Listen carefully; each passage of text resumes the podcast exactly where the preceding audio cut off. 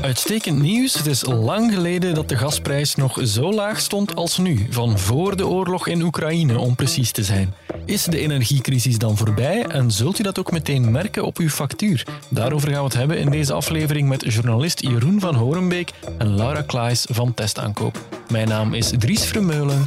Dit is duidelijk. Duidelijk, de morgen.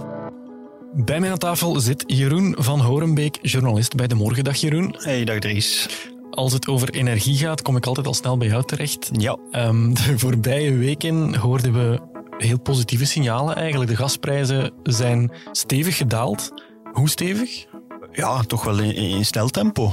Um, mm-hmm. Herinner u in de zomer, toen het echt wel even paniek was, dan zaten we eigenlijk aan prijzen op de, op de Amsterdamse gasbeurs, noemt dat dan TTF. Dat is een beetje de referentie voor Europa. Ja, de Nederlandse markt ja. die is toonaangevend. Ja, daar zaten we rond, zelfs op een gegeven moment rond 350 euro per megawattuur. Dus dat is echt ongezien hoog. Eigenlijk voor de crisis zaten we aan prijzen rond 20 euro per megawattuur. Ja. Dus dat was echt uh, fenomenaal een, een hoog. Piek. Ja, echt waanzinnig. En uh, nu, uh, de laatste cijfers die ik daarnet eens even heb bekeken, hangen we zo rond 60, 70 euro per megawattuur. Wat al veel beter is, maar nog niet dat lage niveau van vroeger. Nee, voilà. De vraag is maar of dat we nog ooit naar dat allerlaagste niveau gaan, gaan mm-hmm. teruggaan. We, we, kwamen toen ook wel uit die coronacrisis met ook heel veel uh, ja, bedrijven die stil lagen en, en, en, minder verbruik enzovoort. Dus dat was echt wel een, een dieptepunt. Ja, maar nu zitten die gasprijzen dus tussen de 60 70 euro. Dat is opnieuw het niveau van voor de oorlog in Oekraïne. Ja. Sinds vorige maand zijn de prijzen gehalveerd, terwijl we toch nog steeds hartje winter zitten. Hoe komt het dat het nu plots zo snel gaat? Ja, er zijn een, er zijn een aantal redenen. Hè. Ik denk toch een van de, van de belangrijkste nog altijd is dat het qua weer best meevalt. Dus we hebben een, een historische warme jaarwisseling achter de rug. Mm-hmm. Dat heeft ons natuurlijk geholpen om minder gas te verbruiken. Nu is het een beetje kouder terug, maar ook niet extreem. En uh, ja, de verwachting is eigenlijk, dat is toch altijd zo verteld door bijvoorbeeld KMI, dat we eigenlijk een, een doorsnee winter gaan krijgen. Ietsje ja. warmer dan normaal. Dus gezien de best warme periode kan dat misschien betekenen dat we de komende weken wel terug wat uh, onder het vriespunt zullen gaan. Maar niets dat echt uh, apocalyptisch is of waar we echt heel erg veel angst voor moeten hebben. Dus dat, dat is al belangrijk, want dat mm-hmm. betekent dat we minder verbruiken. Ja, en, en sowieso, ook los van die temperaturen, had Europa de lidstaten ook wel al opgeroepen om minder te gaan verbruiken, hè, om, dat, om die tekorten zoveel mogelijk te beperken. En dat is dan ook gelukt. En dat is gelukt, ja. Dus dat zie je wel uh, in een hele reeks cijfers, dat we dat in de meeste lidstaten we toch min 10, min 20, denk ik, in Duitsland zag ik recent, dus min 20 procent. Dus dat is een vijfde, dus dat is best wel veel. Ja. Dat gaat dan over huishoudens, maar ook wel voor een groot deel over de industrie zelf. Oké, okay, dus de gasprijzen dalen omdat we er mede dankzij de weergoden uitstekend in geslaagd zijn om dat gebruik te beperken. Ja, natuurlijk een belangrijke ook nog zijn de, de, de voorraden. Dus dat hangt ook een beetje samen met het weer en met het verbruik. Dus die Ja. twee maken dat eigenlijk onze voorraden, waar we echt alles aan gedaan hebben om die gevuld te krijgen voor de winter, Mhm. die hebben we helemaal proberen vol te krijgen voor de start van de winter. Wat deels ook de reden was achter die enorme piek in de zomer, omdat toen vooral Duitsland eigenlijk echt bijna achteraf gezien toch wel misschien wat paniekerig Ja. alles is beginnen opkopen, waardoor dat die prijs echt exuberant werd. Maar goed, oké, onze stoks waren dan gevuld voor de, voor de winter in te gaan. En met een beetje hulp van het warme weer betekent dat dat we nu nog altijd eigenlijk op het punt zitten rond, eh laatste dat ik gezien heb, was ongeveer 80% gevuld. Europa, hè, heel Europa, dus ongeveer 80%. Voor de markt is dat een soort geruststelling van oké, Europa gaat niet zonder gas vallen deze winter.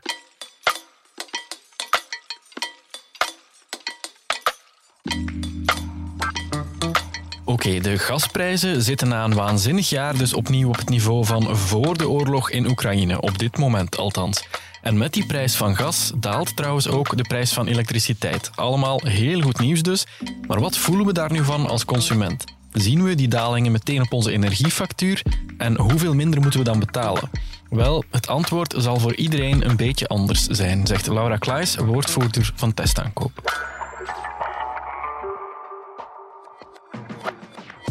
Hangt er een beetje natuurlijk vanaf wat voor energiecontract je hebt om te weten of dat die prijs ook al op jou van toepassing is. Voor de mensen die nog altijd een vast contract hebben, ja, daar doet eh, die dalende prijs natuurlijk niks aan, want zij hebben een prijs op een bepaald ogenblik vastgelegd. Dus ja, of die prijs nu 340 euro is per megawattuur of uh, eh, 60, dat maakt voor hen eigenlijk niks uit. Oké, dat snappen we, dat is duidelijk. Maar de meeste mensen zullen op dit moment wellicht een variabel contract hebben en die voelen dat dus wel. Voor mensen die een variabel contract hebben, kan dat inderdaad wel, wel een, een goede deal zijn. Maar ook dan hangt het er eigenlijk vanaf welk soort variabel contract je hebt. Uh, je hebt er die om de drie maanden geïndexeerd worden. En ook gebaseerd zijn dan op de prijs van de maand vooraf aan die drie maanden. Dus bijvoorbeeld mensen die met een contract zitten dat drie maandelijks geïndexeerd wordt en uh, wordt geïndexeerd op basis van de prijs een maand ervoor. Zij zitten dus nu in de periode januari, februari, maart, waarvan de prijs is vastgesteld in december. Ja, oké. Dus zij gaan nog niet kunnen gebruik maken um, van die lage prijs in januari.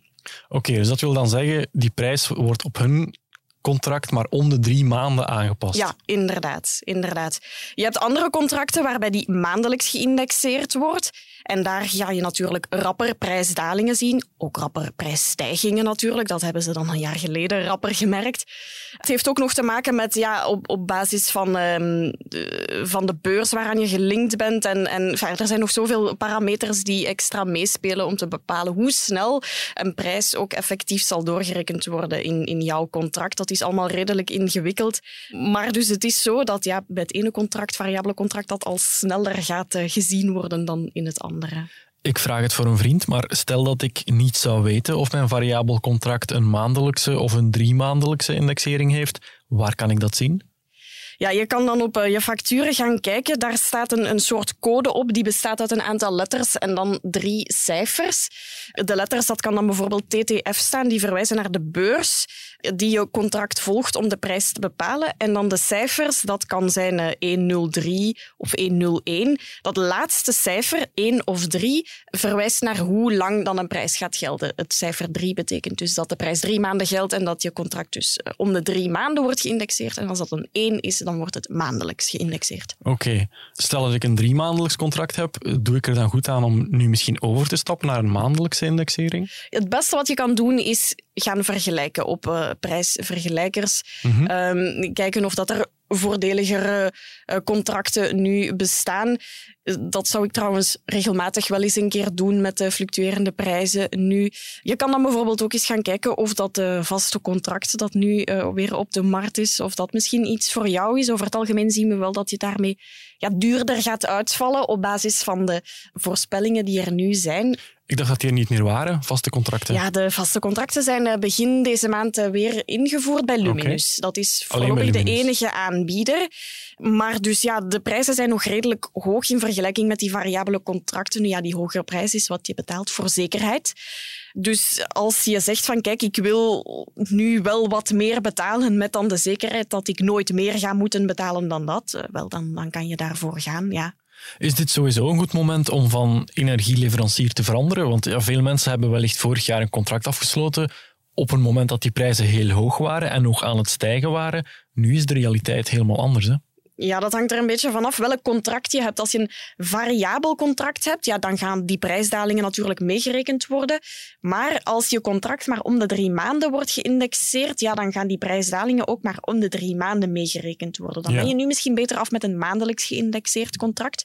Ga je sneller die prijsdalingen hebben. Natuurlijk, als de prijzen dan binnenkort weer zouden stijgen, ga je ook rapper die prijsstijgingen weer hebben. Dus dan, dan zou je dan weer beter af zijn met zo'n drie maandelijks geïndexeerd contract.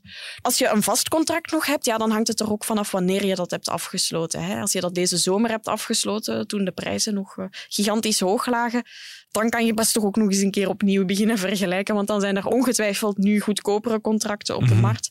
Heb je dat um, afgesloten meer dan een jaar geleden, eind 2021, dan zou het kunnen dat je nog altijd wel goed zit. Want toen zaten we juist aan het begin van die prijsstijgingen. Um, maar ook dan, ja, eens een keer op een, op een prijsvergelijker uh, je verbruik ingeven, uh, kan natuurlijk nooit kwaad. En dan kan je altijd eens zien uh, of er misschien op dit ogenblik betere contracten dan het, dan het jouwe op de markt zijn.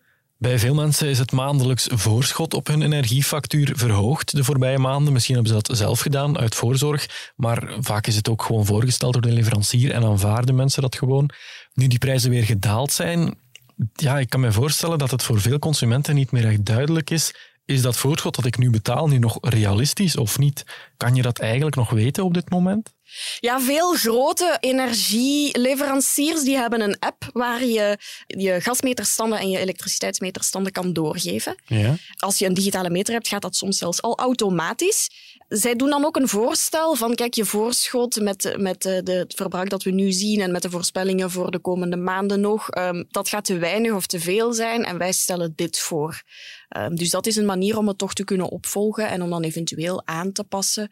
Je zou ook bijvoorbeeld op energievergelijkers nog eens een keer uh, je verbruik ingeven om te zien, um, ja, stel dat ik nu van energieleverancier zou veranderen, welk voorschot stelt men dan nu voor? Ja. En als dat van jou veel hoger of veel lager ligt, ja, dan kan je dat uh, meer in die richting stellen. Mm -hmm je meterstanden ingeven in die app is dan meteen ook de beste manier om een idee te hebben van wat wordt mijn eindafrekening. Want dat is voor veel mensen ook zo'n zwaard van Damocles dat hen boven het hoofd hangt, waarvan ze eigenlijk niet echt helemaal weten, ja, gaat dat mij hier een arm en een been kosten of valt het allemaal wel mee? Het is momenteel het beste beeld dat we, dat we kunnen geven, of, of dat de leveranciers aan hun klanten kunnen geven, om ja, er zicht op te houden van ja, hoeveel het zou zijn.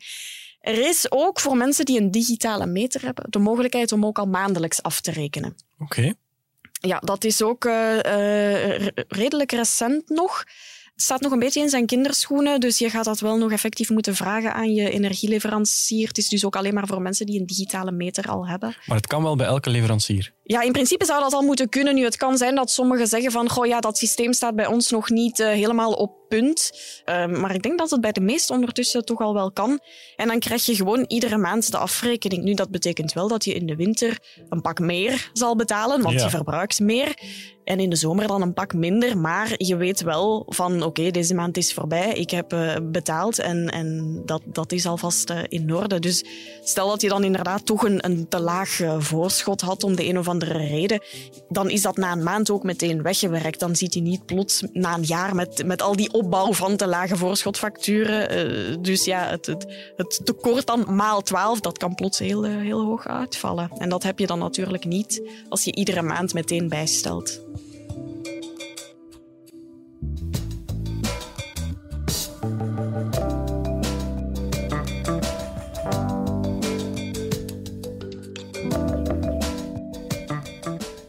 Ich bin der festen Überzeugung, dass es jetzt Zeit ist für einen Preisdeckel auf russischem pipeline-gas naar Europa. Fundamenteel los je het natuurlijk op door ervoor te zorgen dat je op termijn gas hebt die niet afkomstig is uit Rusland en dat je op termijn minder gas gebruikt. Maar op de korte termijn heb je wel iets nodig om de prijzen opnieuw op een niveau te brengen dat overeenstemt met de realiteit. It is abundantly clear that we are too dependent on Russia for our energy needs. It is not a free market if there is a state actor willing to manipulate it. The answer to this concern for our security lies in renewable energy and diversification of supply.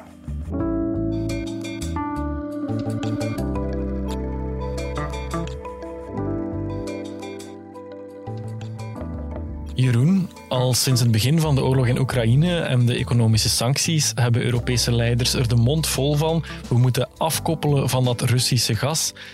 Die oorlog is nu nog altijd bezig en toch zijn de prijzen weer gedaald. Wil dat dan zeggen dat we daarin geslaagd zijn? Of komt toch nog altijd een groot deel van ons gas uit Rusland? Dat was de grote uitdaging hè, om van Rusland af te geraken. En dat, dat is ons uh, deels gelukt, met vooral de hulp van massaal aankoop van LNG, dus van wereldwijd uh, vloeibaar gas. Nu, wat je wel in je achterhoofd moet houden, is dat de Russische gaskraan, bij wijze van spreken, maar echt is toegedraaid in de zomer, uh, september. Dus eigenlijk de periode van de invasie tot eigenlijk de zomer hebben wij nog heel erg veel Russisch gas nog altijd wel aangekocht. Niet in de hoeveelheid dat we, dat we daarvoor aankochten, maar nog altijd wel best veel met het idee van we moeten die gasvoorraden vullen. We kunnen wel extra vloeibaar gas uit wereldwijd laten komen, maar die voorraad is niet oneindig. Dus laat ons toch nog maar, bij wijze van spreken, aftappen uit Rusland wat we kunnen voorlopig, om toch maar die voorraad om een beetje safe te zitten en niet uh, zonder gas te vallen in de winter. Nu, de situatie is nu sinds het najaar wel wat veranderd, want nu zitten we echt wel in een situatie waar ja, bijna de Russische gaskraan dan is dichtgedraaid. Dus ik denk dat we ongeveer nog aan 10% zitten van eigenlijk de capaciteit die er normaal gezien is. Oké, dat is echt heel weinig. Ja, dus, dus echt heel, dus niet niks. Dus het is niet dat we mhm. geen Russisch gas meer binnenkrijgen. Wat ons eigenlijk meteen een beetje brengt bij de grote uitdaging voor volgend jaar. Als we dan denken van oké, kunnen we dan zonder Rusland? Hè? Zijn, mhm. zijn, we dan, zijn we dan safe? Onze voorraden nu, die zitten vol, stampvol. Hè? Maar daar was ook nog wel een belangrijk deel vanuit Rusland. Ja. Volgend jaar gaan we diezelfde oefening moeten doen. We gaan moeten zorgen dat tegen de winter van 23, 24 is dat dan, dat die voorraden terug helemaal vol zitten, hè? zo goed als vol. Maar dan gaan we dat wel veel minder nog uit Rusland kunnen doen. Dus dan zijn we echt wel bijna helemaal aangewezen op die LNG-markt. Een markt waar we van weten, het aanbod daar is niet oneindig.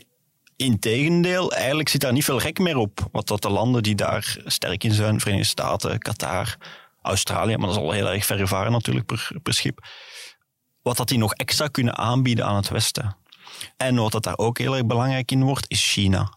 Ja, want daar, ja, die, die de COVID-maatregelen zijn daar eindelijk uh, aan het wegvallen en de industrie komt er weer op gang, dus die hebben ook LNG nodig. Voilà, dus China was eigenlijk tot voor uh, corona een van de grootste, uh, ik denk de grootste LNG-importeur wereldwijd. Dat heeft een enorme terugval gehad, nu met alles wat er dan met COVID gebeurd is. Mm -hmm. En nu is de vraag natuurlijk van, ja, China heropent, met, met vallen en opstaan weliswaar. Dus het idee nu dat je hoort bij specialisten en bij economen is van dat China er zou doorkomen tweede helft 23 economisch. En natuurlijk, ja, die economische renaissance van China, dat gaat gepaard met energiehonger, mm -hmm. zijnde LNG. Dus daar, wordt, daar komt nog in één keer een immense concurrent bij op die LNG-markt. Ja, wat gaat dat doen met die prijs? Een van de belangrijke leveranciers van LNG, van het vloeibare gas, is Qatar. Daar, daar, zagen we vorige maand dat, ja, naar aanleiding van dat corruptieschandaal, dat Qatar zei, als dat een beetje te grondig wordt onderzocht, dan kan dat wel eens de levering van LNG in gevaar brengen. Ja. Worden we daar ja, opnieuw afhankelijk, nu het niet meer Rusland is, van eigenlijk een andere staat die ons zo de nek kan omwringen? Ja, dus uh, Monique de Jonge, een onderzoekster van de UGent, heeft daar een paper over geschreven. Die was wel best interessant. Je zit natuurlijk met, met het punt we hebben LNG nodig hè, ja. om de gas te laten branden, bij wijze van spreken. Dus we moeten ook maar dankbaar zijn dat, dat er dan landen zijn die ons daarin bevoorraden. Nu, het gevaar natuurlijk, en dat zei, zei de onderzoekster ook, van ja, dat je het ene, de afhankelijkheid van Rusland, gaat inwisselen voor iets anders, zijnde de afhankelijkheid van LNG, zijnde dan de afhankelijkheid van ook eigenlijk maar een heel klein clubje landen mhm. die echt grote volumes leveren. En dan spreek je, zoals ik gezegd heb, vooral over de Verenigde Staten en Qatar. En de Verenigde Staten is aan zich onze strategische bondgenoot. Ja. Die zullen wellicht er wel veel slash alles aan doen om Europa te blijven bevoorraden. Al is het ook maar omdat ze wel weten dat er hier stevige winsten te rapen zijn. Mhm. Qatar is natuurlijk, ja, dat is een Midden-Oosters land. Dat is een beetje zoals met de oliemarkt. Hè. Dat zijn landen die wel durven geopolitiek belang te koppelen aan, aan, aan economische bevoorrading van, van het Westen. Hè.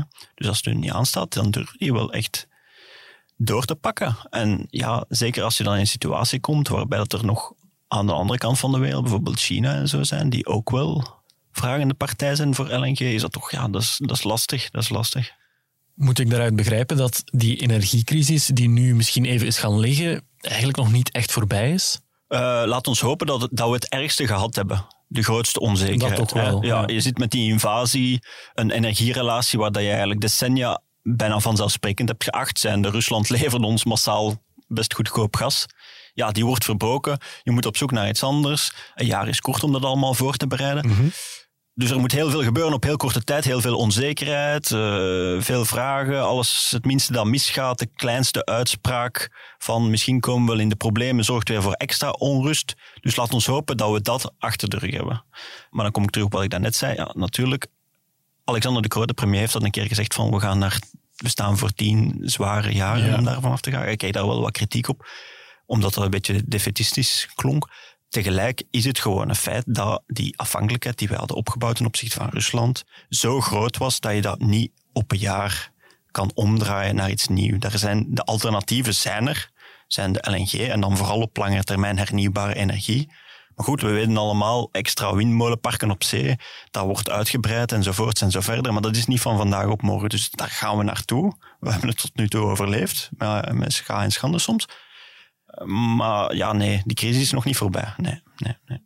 Oké, maar ik onthoud ook wel, de energieprijzen zijn op dit moment behoorlijk laag, althans in vergelijking met een tijdje geleden. De voorraden zitten goed vol, de winter valt best mee.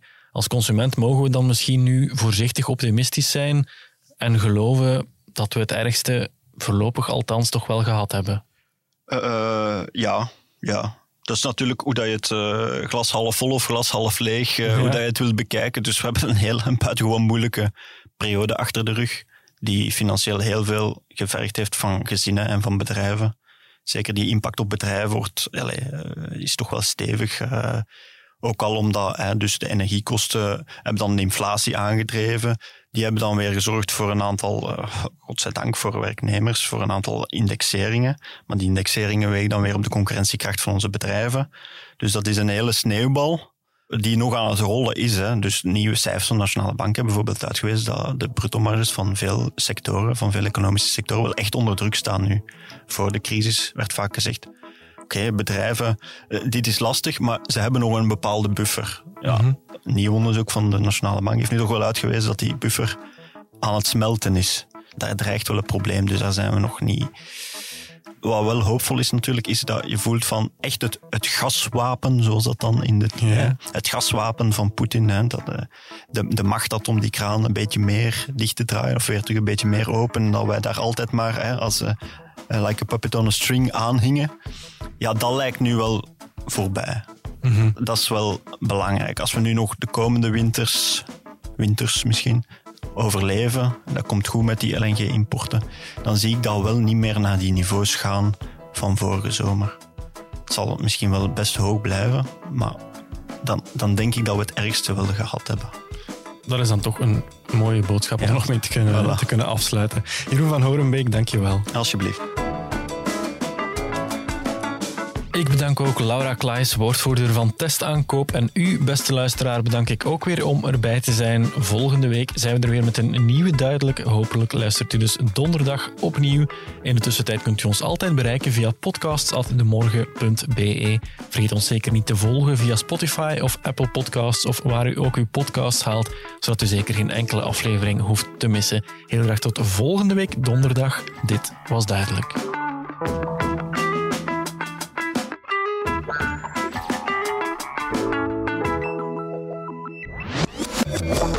Duidelijk. De morgen.